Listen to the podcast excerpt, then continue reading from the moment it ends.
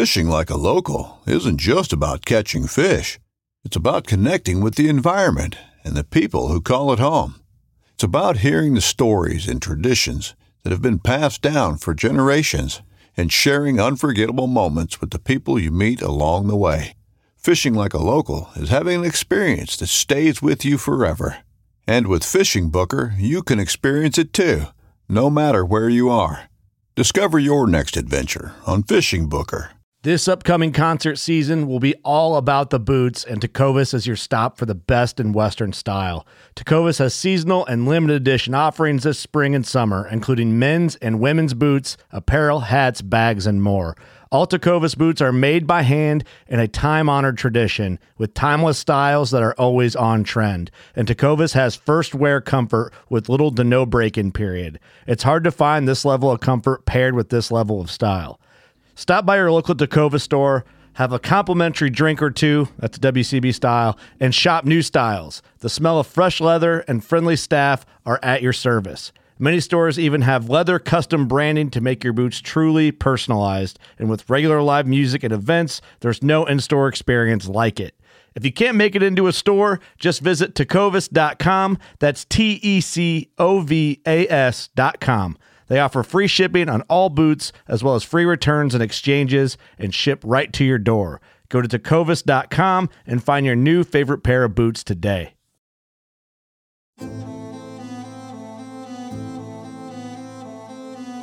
So there's a reason why I started Blood Origins. And that reason is simple. Is that I wanted to convey the truth about hunting. It brings awareness to non-hunters that it's more than just killing animals. How do I start it? Brittany. My name is... Does my hair look okay? It's fantastic. My name is Mike Axelrod. Start again. Yeah, I hated it too. Braxton, you said something in the car to me. You said that you were living on borrowed time. There's a perception around who hunters are, what we're supposed to be, and a feminist that works for a non-profit that is a hunter that has only eaten wild game for the last 20 years is likely not the thing that people think about when it comes to a hunter.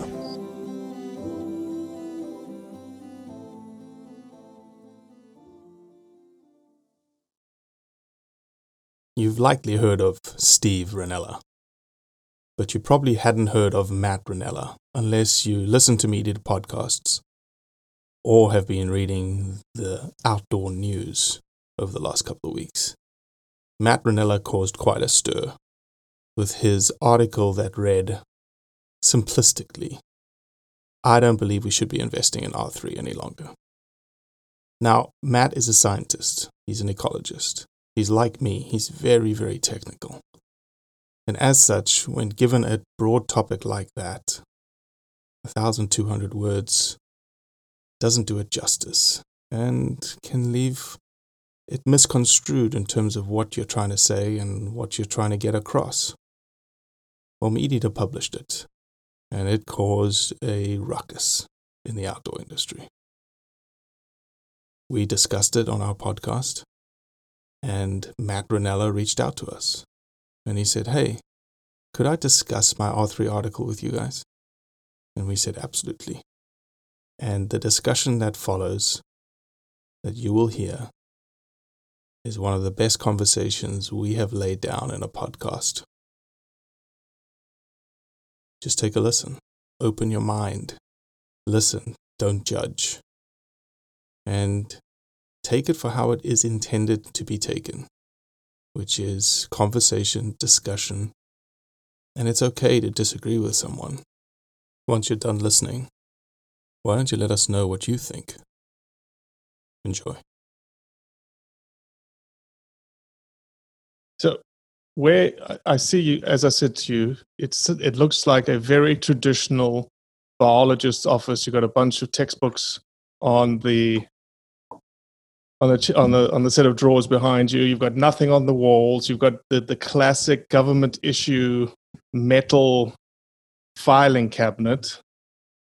Where are you right now, Matt? You're nailing it. I am coming to you from the Fort Keogh Livestock and Range Research Laboratory in Miles City, Montana, where I live. I've been in this office now, a mind-boggling 17 years now. And it's where I do my best thinking for some reason. I don't know why that is. Maybe it's because it's so Spartan, but that's by and large why I thought I'd call you from here. I wanted to give you my best. Yes, sir. And we only expect your best. I typically I do a terrible job of introducing people, but today you reached out to us yesterday. Yeah. Not expecting to hear back. And you know, anytime you fill out like a form email, you know, you don't expect to actually hear back. But I was surprised, both surprised and pleased when you got back to me. You know, it's I'm not on social media, but I hear from friends that are, and I did a little bit of digging online that, you know, the article generated a fair bit of buzz. And what I have found, like in some of the articles that have been written in response to it, there's a lot of false attributions and borderline insults, and that's a little bit heartbreaking, given that I was trying to give a good faith portrayal of my perspective on retention, reactivation, and recruitment. So, yeah, I welcome the chance to maybe, I don't know, set the record straight on some of this stuff a little bit. I don't think I'll be able to ever say it as clearly as I did in the article. The article was it was a tour de force. There was a lot of research. I downloaded all the Fish and Wildlife Service data onto my computer going back to 1980 and wrote a program to analyze it.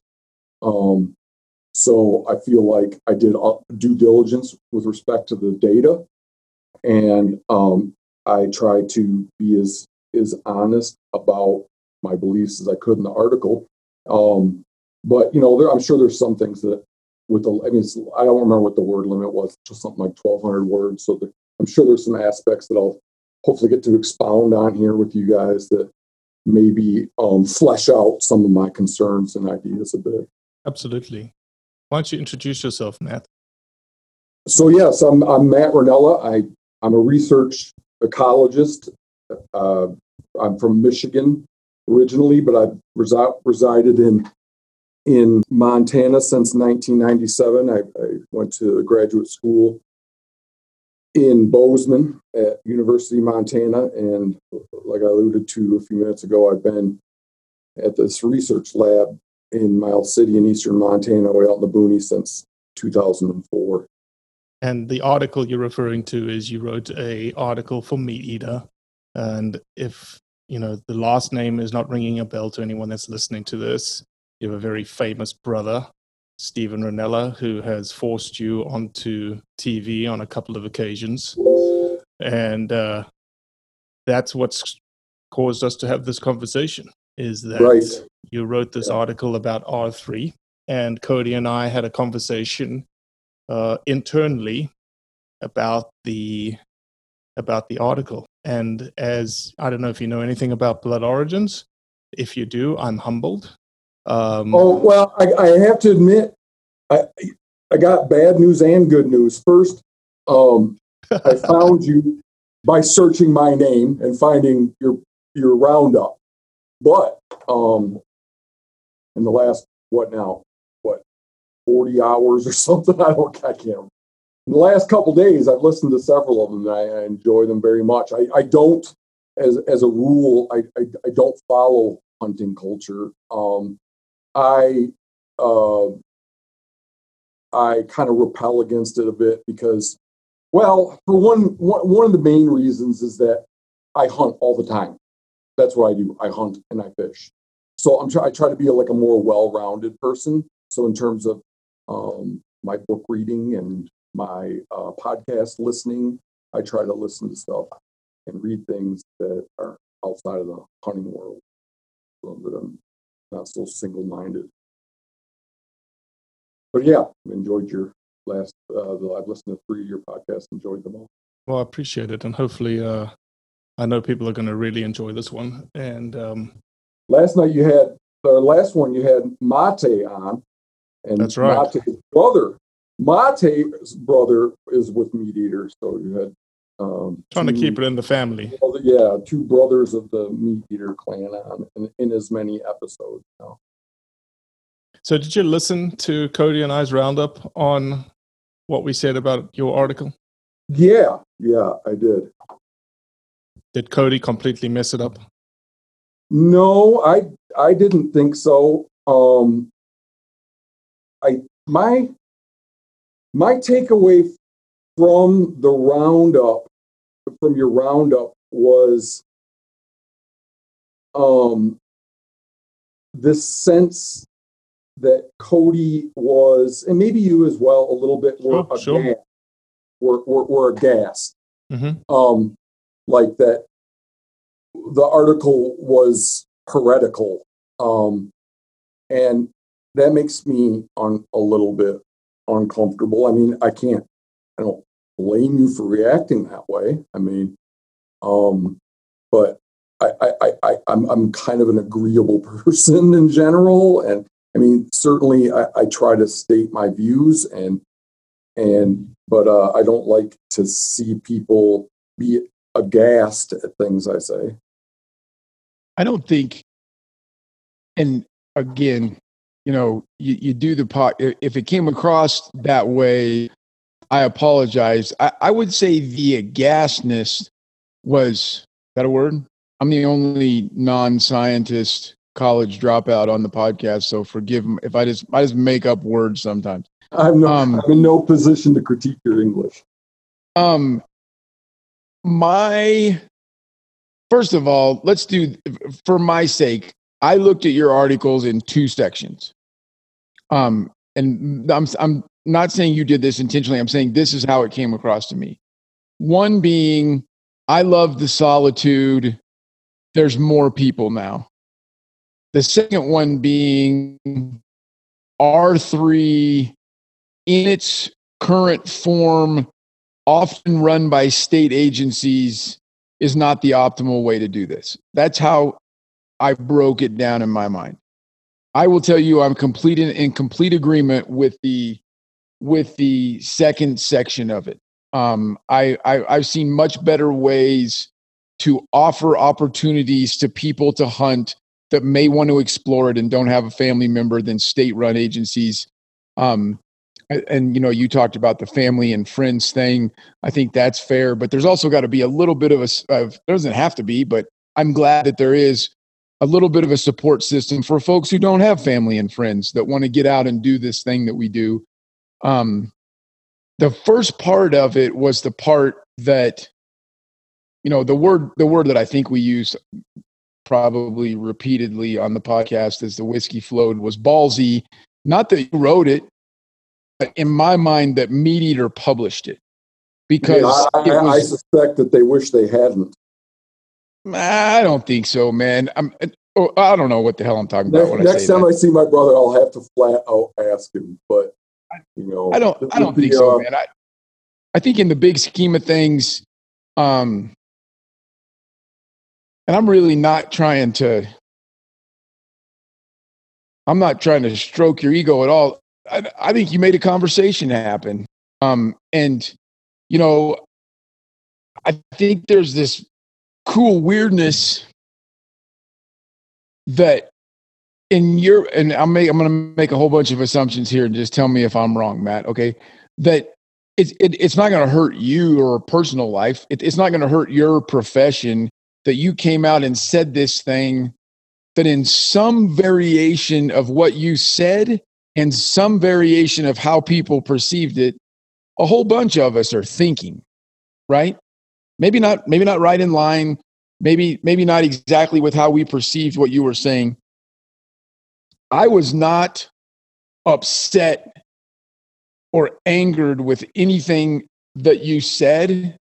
I was blown away that Meat Eater, with the, you know, they're dominating the commercial hunting media industry right now. I was blown away they published it. That was the agat, like, holy. I mean, we said the word ball. I said the word ballsy several times. Like, this is a really ballsy move to publish this.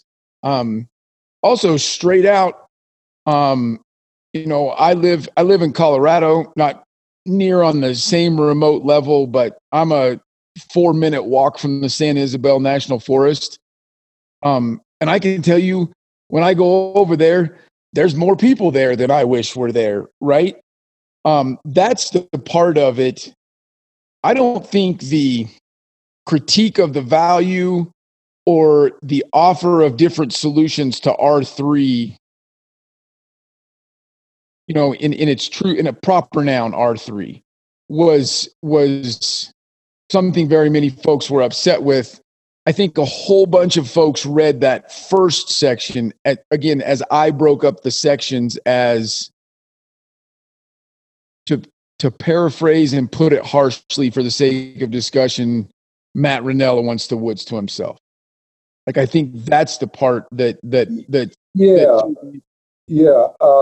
So I don't think that I haven't read anything where anybody has critically evaluated the ideas in the article. Maybe some people, hopefully some people have read it and done that, but I haven't seen where somebody has really tried to critique and digest in a thorough way what I was driving at with it. A lot of people have grasped onto that component, but to me, this bit about, you know, I like solitude or whatever, that was just kind of a way to get into the topic, not a way of not saying it's all about me. I'm like in the top 1% of the top 1% in terms of opportunity.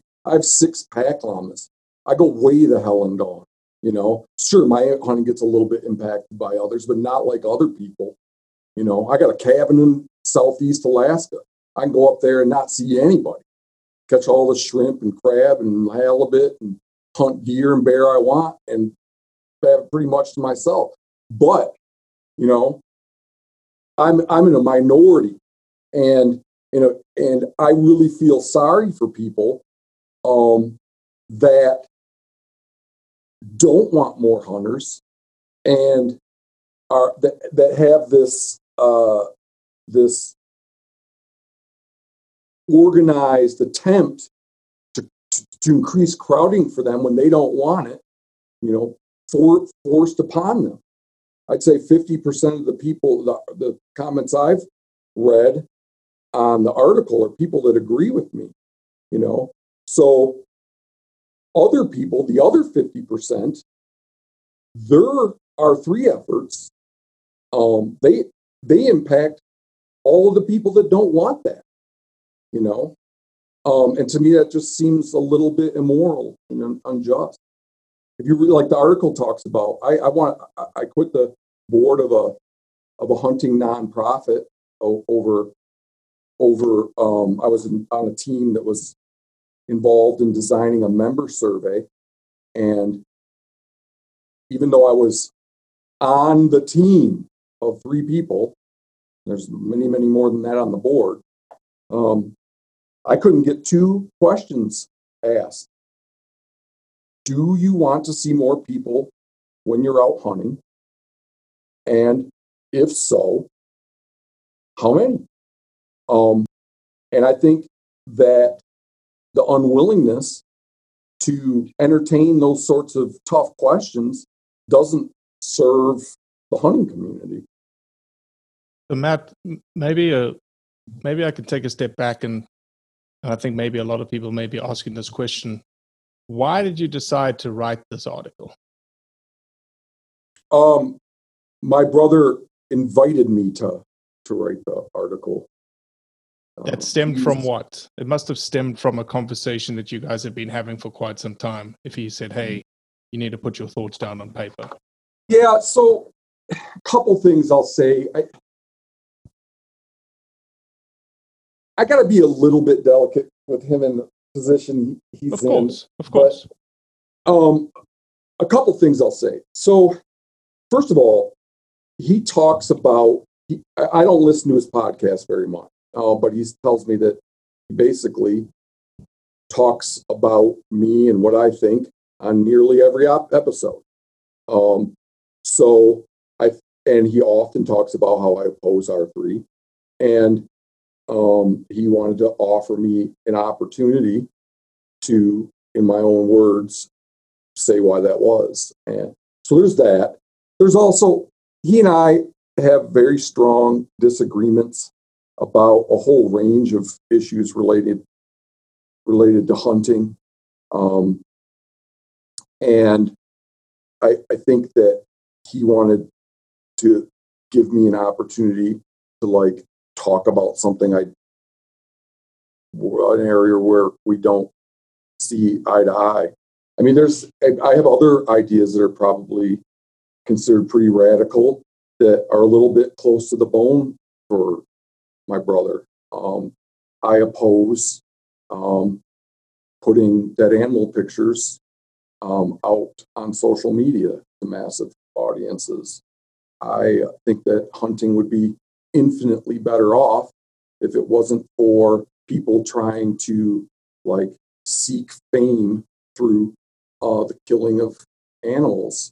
I've been encouraging people for a long time now, take a year off of doing that to see if they even still like hunting, minus the dopamine hit they get from checking their likes. Because I'm somebody that thinks that the biggest threat to public land hunting is too many people. And if we could get rid of the people that are hunting for the wrong reasons, I think that would go a long way towards bettering this pastime. And certainly bragging on social media over a dead animal is not a just reason to kill. Yeah. Matt, do you think that you talked about disagreements, and I think that's what we quite like about Blood Origins, is that we're not afraid to sort of sit in the middle and look at both sides of the equation. And I think that hard-hitting conversations like we're having, iron-sharpening iron-type conversations in which there is a little bit of disagreement between individuals on each side of the microphone, to us at Blood Origins, we see that as a good thing. Hey, I applaud you for that. There's, within and outside of hunting, there's little room for that these days, for like agreeably disagreeing. I just want to be, I find myself wanting to be increasingly free to be able to be liked and disagreed with, And I've always struggled with that. I guess maybe it's because I could get too passionate or something, but man, it would sure, it's a skill that I wish I could better cultivate, an ability to have a view that is not popular, but still have people think I'm a decent human being. I think that's a societal thing. I don't think that's a Matt Rinella thing. I think it's driven by the same concept of, I'll stand beside the fact that I believe that the internet, giving everyone somewhat of a voice, has good sides to it.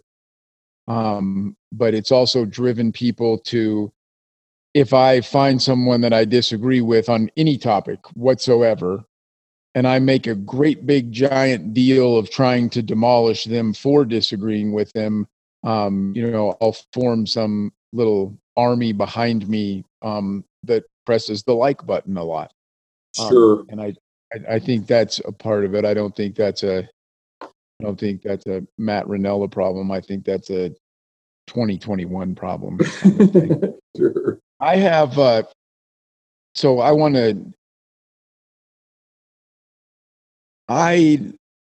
don't know how to. I like. You haven't said a single thing I disagree with, but I want to poise the question of, and even prior to your article, we have a lot of discussions on Blood Origins about the numbers of hunters and all this weirdly conflicting and convoluted data that we get, that it's up, it's down, and COVID, and everyone's hunting because of COVID, but we got to raise license prices because no one's hunting anymore, and all these things. We have those discussions.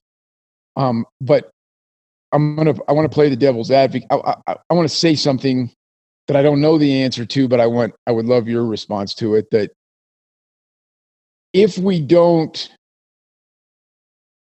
make efforts to offer opportunities to people, I'm not defending any one system, solution, or program.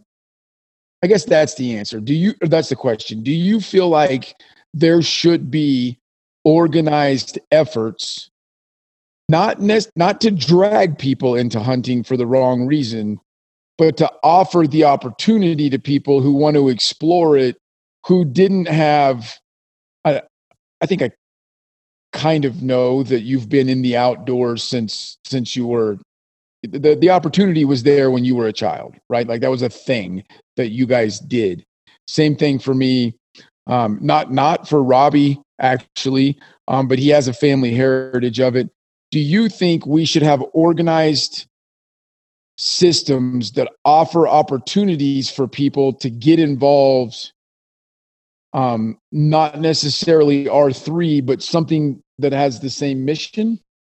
Well, I mean, if it was called something else, to me, it would still be R3. And no, I don't. I think the woods are saturated. And I think the emphasis is largely misplaced. Like I say in the article, why? I mean, I don't think that hunting systematically makes human beings better people. I mean, there's the biggest assholes I've known in my life have been hunters, and some of the most delightful people I've known in my life have been non-hunters. So there's no intrinsic virtue in my mind in turning somebody into a hunter. Now, there are other things, like I say in the article, that there's all kinds of empirical evidence that makes you a better person. Cardiovascular exercise, reading books, meditation. There's a fair bit of evidence that makes you one of a better person. So I guess I'm not on board with a formal effort to get more people hunting because it makes them a better person. What are some of the other arguments? Well, another argument would be because we need to maintain a political environment favorable to hunting. And to that I say, good luck with that. I mean, about 5% of Americans hunt. You want 51% to hunt? So we have a voting majority at that point. No, but Matt, that's got nothing to do with politics. At that point, squirrel becomes a draw species. Yeah, but that 5%, that's got nothing to do with politics. That's tied to the non-hunting majority in terms of whether they approve of hunting as a lifestyle or not.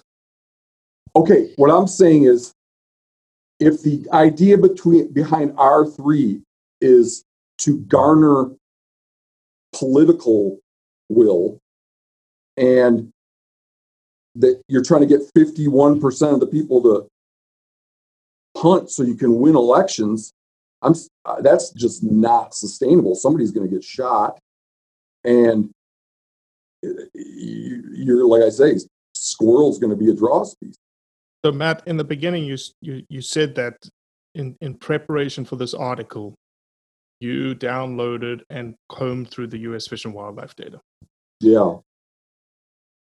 In your opinion, and you've used the word oversaturated twice now, in your opinion, is the data correct in terms of Fish and Wildlife Service getting the numbers correct?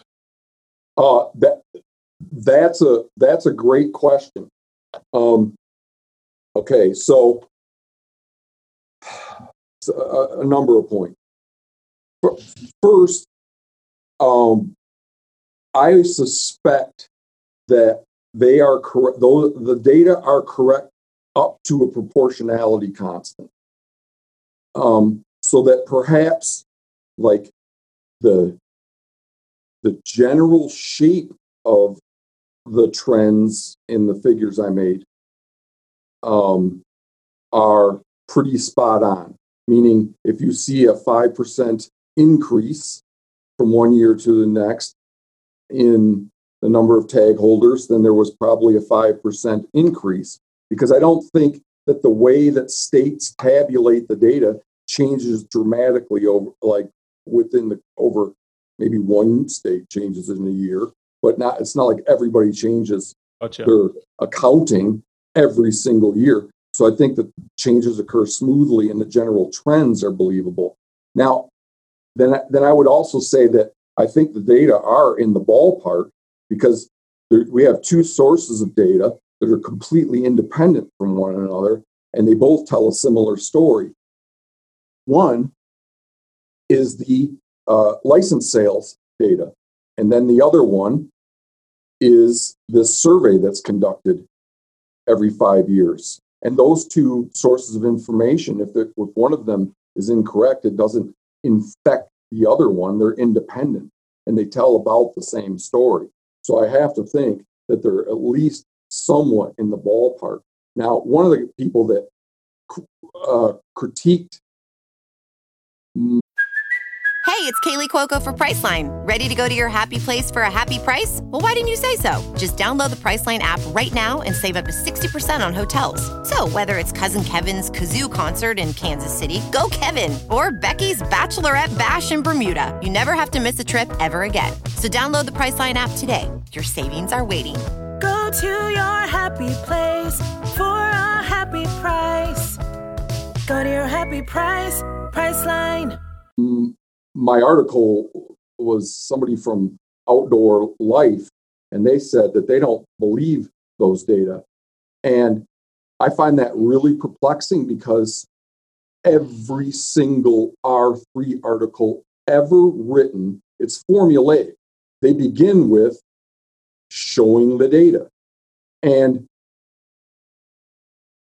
making the case based on the data, which I have a different take on the data, that hunting is in decline. I don't think the data support that in any way, shape, or form, and then they provide that as an impetus for, that is their motivation for engaging in R3. So now, and that includes Outdoor Life. They have several articles like this, as does the Washington Post, New York Times, NPR website, et cetera, et cetera.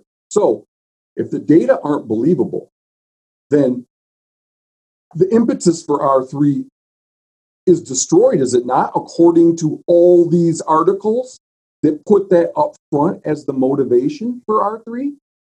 I mean, it seems like if the data are useless, I don't think they're useless, but if they are, then there should be a lot of retractions that are getting published right now. So in your article, you showed a figure, the figure that you're referring to, hunter participation data from 1980 through 2019. And you broke it down.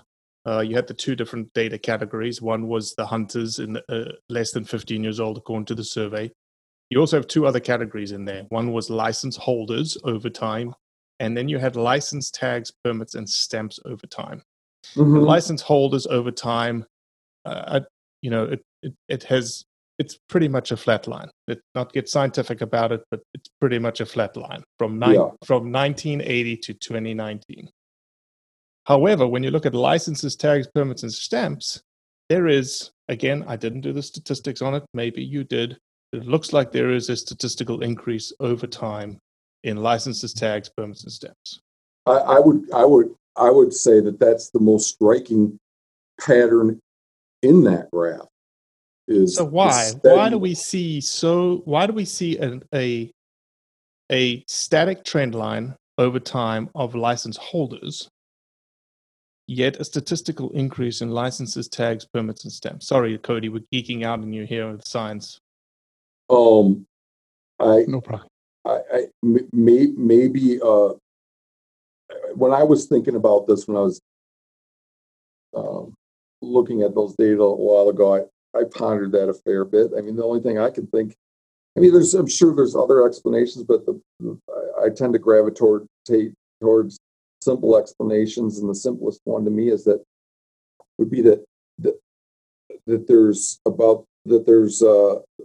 hunters are getting more fervent.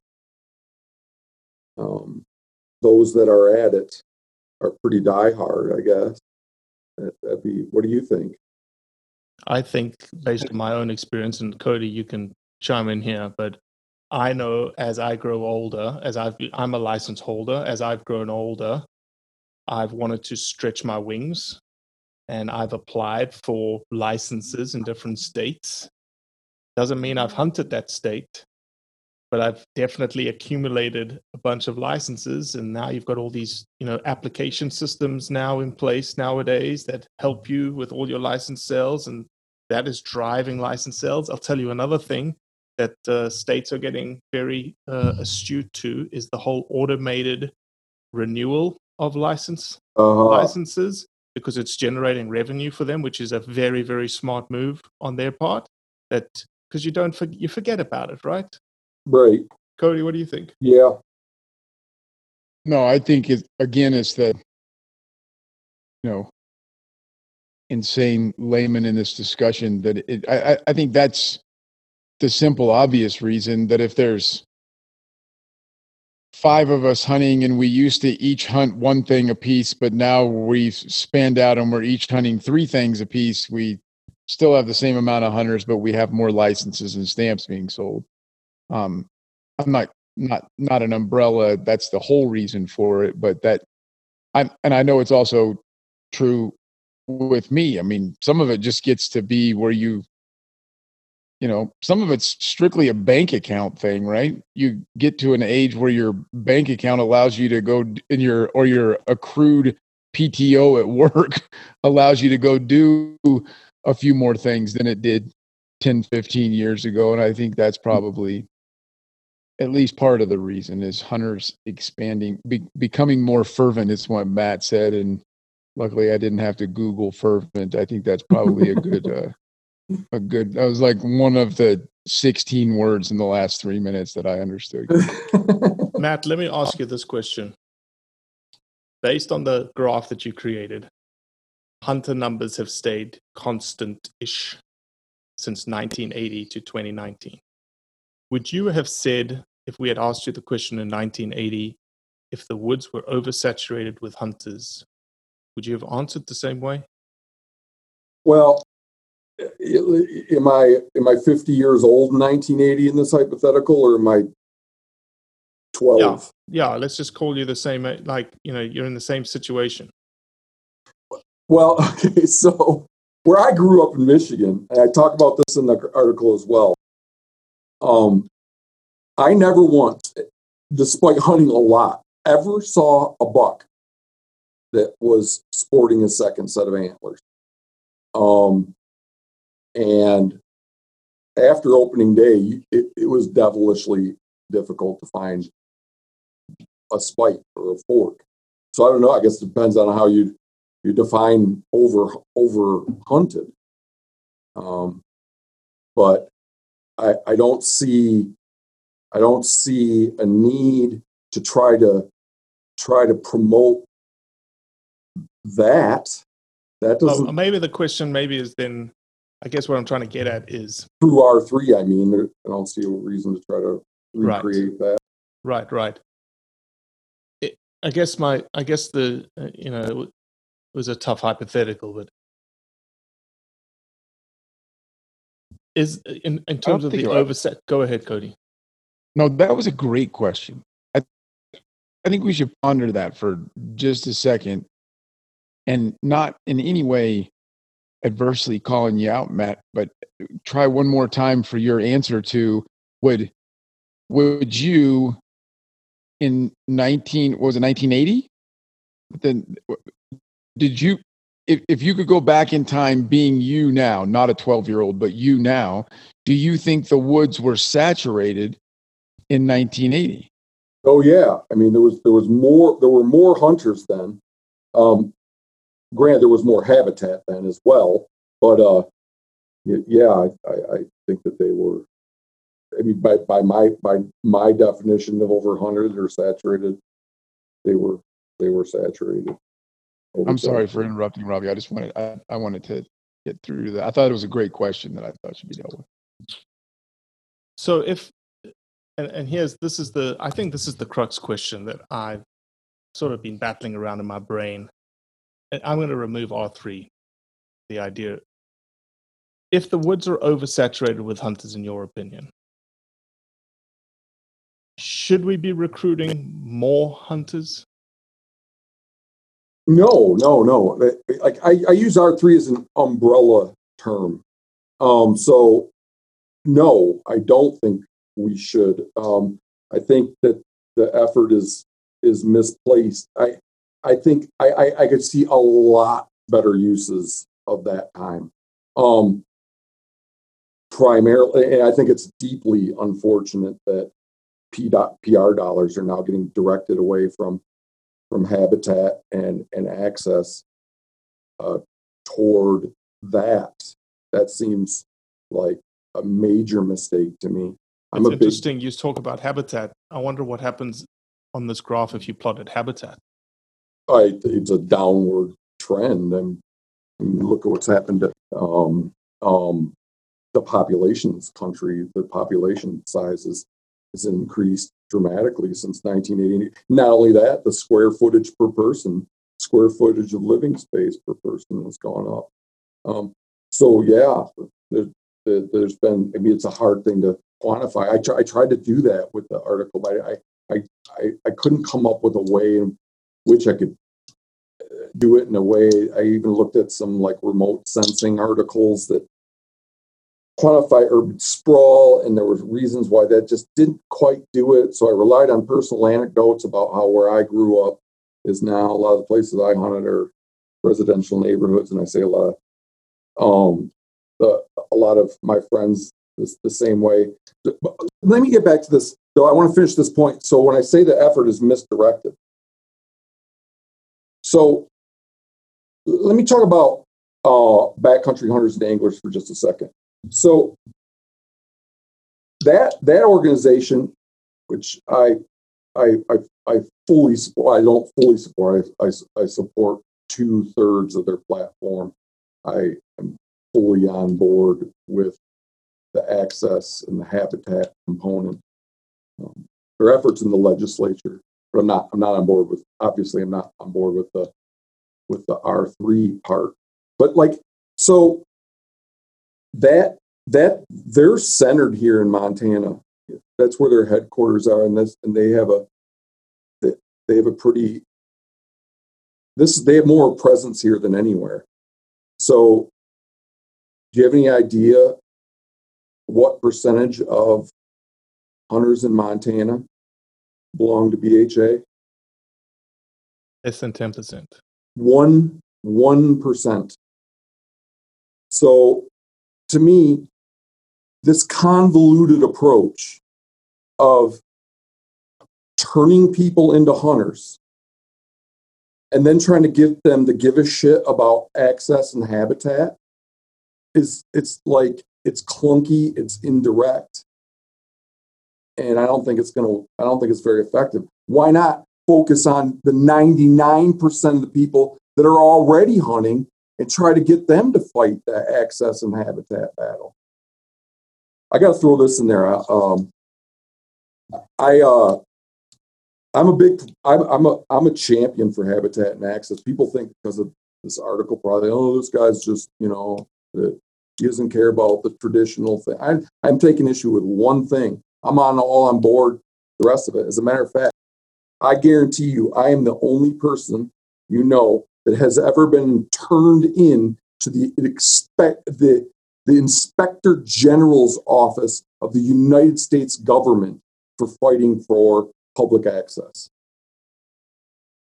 They refused to investigate me, but that is a true story. I was trying to get an access site established on the at the lab where I work. It's a 55,000 acre ranch, and some people here got uncomfortable with my efforts and concerned enough about my involvement that they thought it was unethical and potentially legal, and they turned me in. So I don't know. I just feel like I gotta stick up for myself a little bit. Like I am 2/3 what every good hunter is. I'm all about the access and habitat. Well, I appreciate your passion, because that's what we are. We like to be passionate about the things that we love, and we are passionate about the positions we take. And it's completely okay to have positions counter to someone else. And that is what we like. And, you know, go ahead, Cody. I have, you said your crux question a couple of minutes ago, Robbie, and I want to ask a question because I have a theory. And Matt's, if he's proven anything to us, he's proven to us that he'll answer honestly. If I said there was two options, one is we actively go out and recruit new people into hunting. That's one group. That's one mission. And the other one is we willingly help people who ask and need a mentor, and they initiate the conversation. Does what I'm saying make sense? Okay, that's good. That's good. I take such an umbrella like definition of R3, and I need to get better about thinking through what exactly it is that I don't. I even lump the internet bragging stuff into R3. In my mind, that's even part of it. Like one person is on the internet bragging about their grip and grin and trying to get famous, and then other people are like, oh, I want to be famous like that too, you know. So okay. Well, I'd say that'd be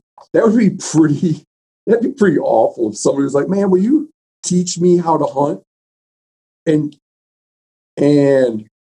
you as a private citizen were unwilling to help them out. Should an organization do that? Yeah. So let's say this. Let's say that somebody calls up a hunting nonprofit, calls up the headquarters.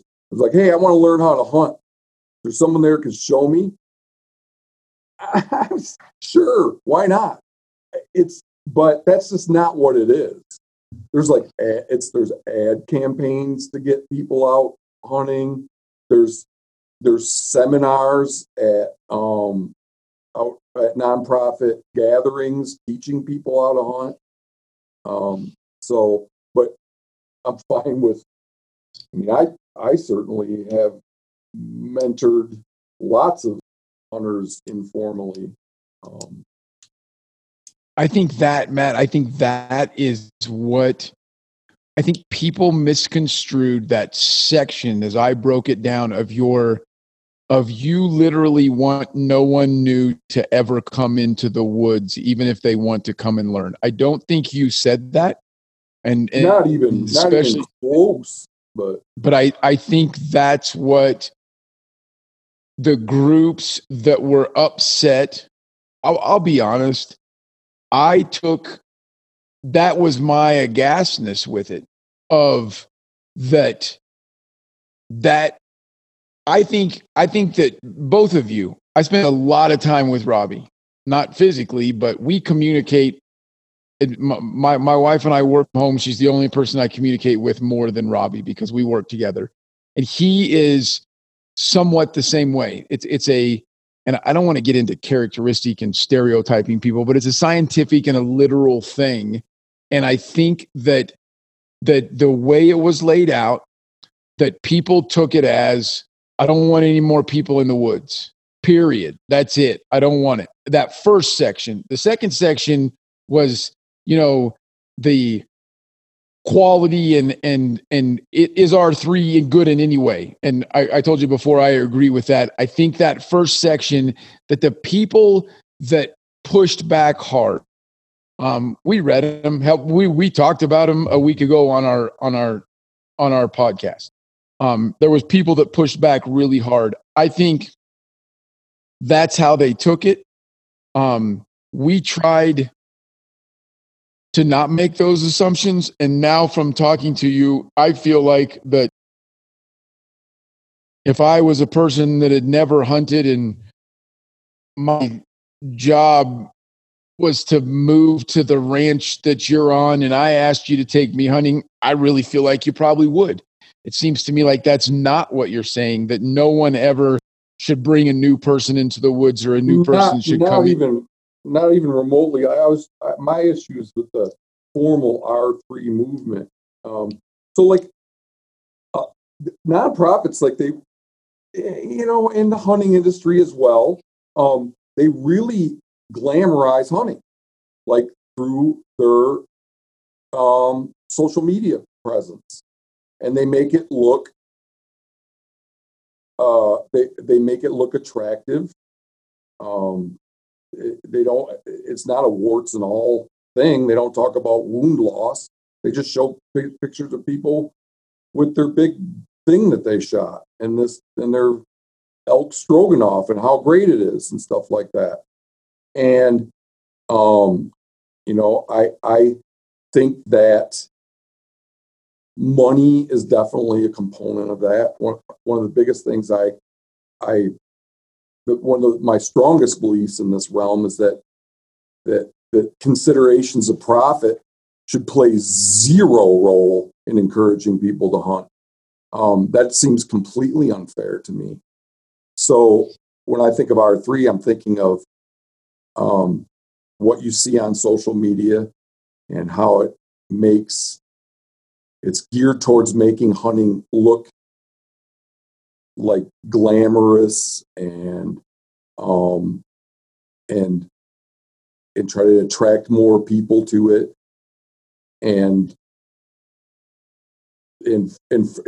further crowd the mountains and woods for other people that just go about their business quietly without trying to make a buck off of it. Mm-hmm. Yeah, it's what you just said is exactly. This is why we wanted you on, which is the article was essentially your little tree sticking above the ground. Whilst what we're getting here is the roots to why you wrote the article. And the roots are, look, man, I think you can spend your money elsewhere that'll do a lot better things for wildlife and a lot better things for habitat and a lot better things for hunting. Yeah. Number two is that the people that are oversaturating the woods,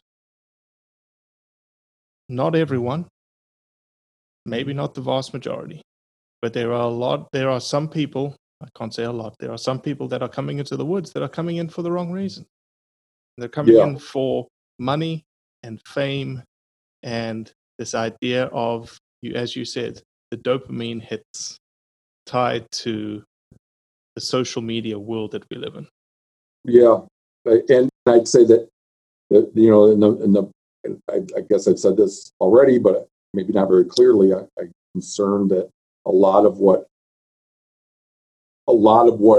is inspiring people to go afield is profit-driven as well.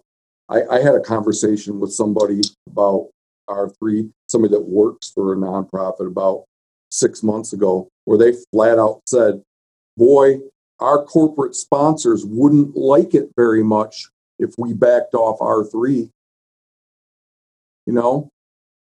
I just don't see that as, like I say, I'll say it again. I think that considerations of profit should play no role in inspiring people to hunt."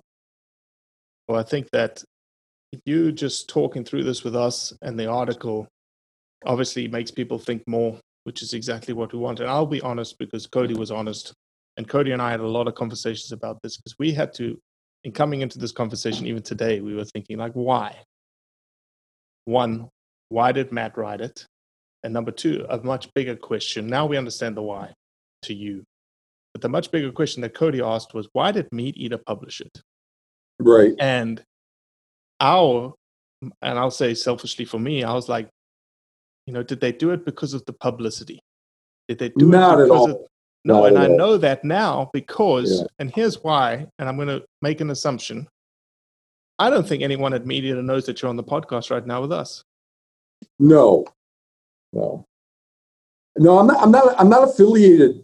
I'm not. No, affiliated. I know you're not. But that was our assumption, right? That was the assumption that was driven through the article and how it came out. So I just wanted to say thank you for, you know, because clearly to me, in hearing you,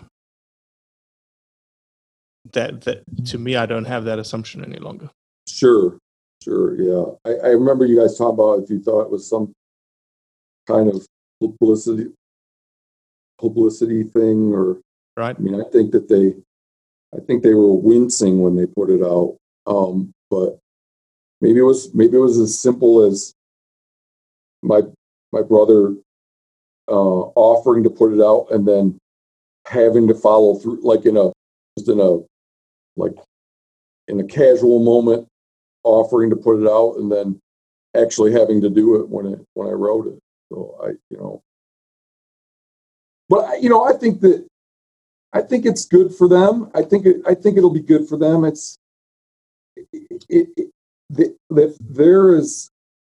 They have, like you say, they got a lot of clout in the hunting world, and man, I think that it's very important to be introspective about what you're doing and ask the tough questions. Yep, 100%. Cody, any last thoughts? No, I mean, I am incredibly grateful that you came on. I'd like to say, I don't know if it's 100% true. I hope that it is that there weren't. We didn't assume it was the publicity stunt. We questioned whether it was. If I can get hyper literal and draw a line there, I hate assumptions. I also think that you said a lot of things and created a conversation. There was some totally unwarranted backlash. Like some of it was just ridiculous, didn't make any sense whatsoever. Oh, man. And, that Outdoor Life, that first guy flirted with calling me an asshole in his magazine. Right. And I don't see how that's constructive at all. But no, I don't either. I do think that hopefully some folks, whether it's through this or it's through some other means.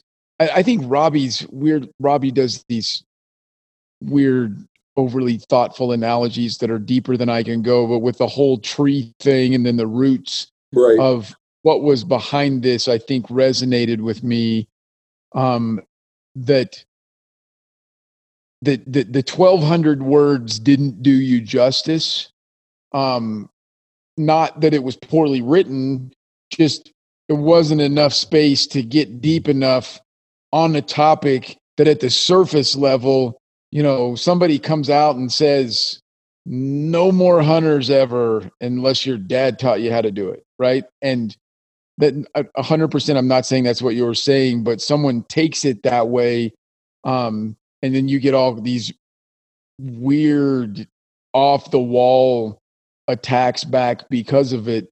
Thanks. Thanks. No, and I'd say the most unfortunate part of it, the part that I'm most uncomfortable with was it also turned into a bit of it took a identity politics bent a little bit as well, which is really, really sad to me. That's like become like anything that you're uncomfortable with, you can do that with now. You know, it's mm-hmm. it's a way of, it's become a way of handling viewpoints that you don't like, is somehow attach them to race and gender. I mean, I've even been thinking about like how I could do it. Like, I could probably do it with your listening audience. I could be like, so do you put in for special draws? And then they go, as somebody not from a disaffected group? And they go, yeah. And I'll be like, well, isn't that reducing the chances that somebody from an underrepresented group could draw the tag? That sort of thing. You know, it's like you could do it with anything. So I just hate that I was somehow attached to, like, there was this notion flying around out there, this insinuation that in any way I am insensitive to disaffected groups. Well, I think today's podcast has totally nullified that position, and they listen to that position. Well, they can listen to you and the real meaning behind what you wrote and why you wrote it. And Matt, I'm exactly like you, and Cody will back me up when I say this. I hate when people disagree with me. I don't like it. I am an agreeable individual. I like people liking me. But, you know, when you have 100 people and 98 people like you, two people hate you, I fixate on the two. Sure. Yeah. So, you know, I just want to say from Blood Origins' perspective, thank you for opening up a dialogue, opening up a conversation, because I think it's always good. And that's what you said as well. And it's okay to disagree with people. We can be amicable. We can learn. We can challenge. We don't have to, at the end of the conversation, have swayed our opinion in any which way. But we've had an opportunity to discuss both sides of the coin. And that's always fruitful. Agreed. Thank you so much for having me on. I thoroughly enjoyed it. Well, I hope that you will continue to listen to Blood Origins podcast from here on out. Yeah, I can see making some time for what you guys are doing. I've really enjoyed the few episodes I've listened to. So. And spread them around on your vast social media presence. I'm not going to be much help there. Thanks, Matt. All right, you guys have a good night. Well, that's it for today. I appreciate you listening, as always. Leave a review, share it with your friends, and most importantly, do what's right to convey the truth around hunting.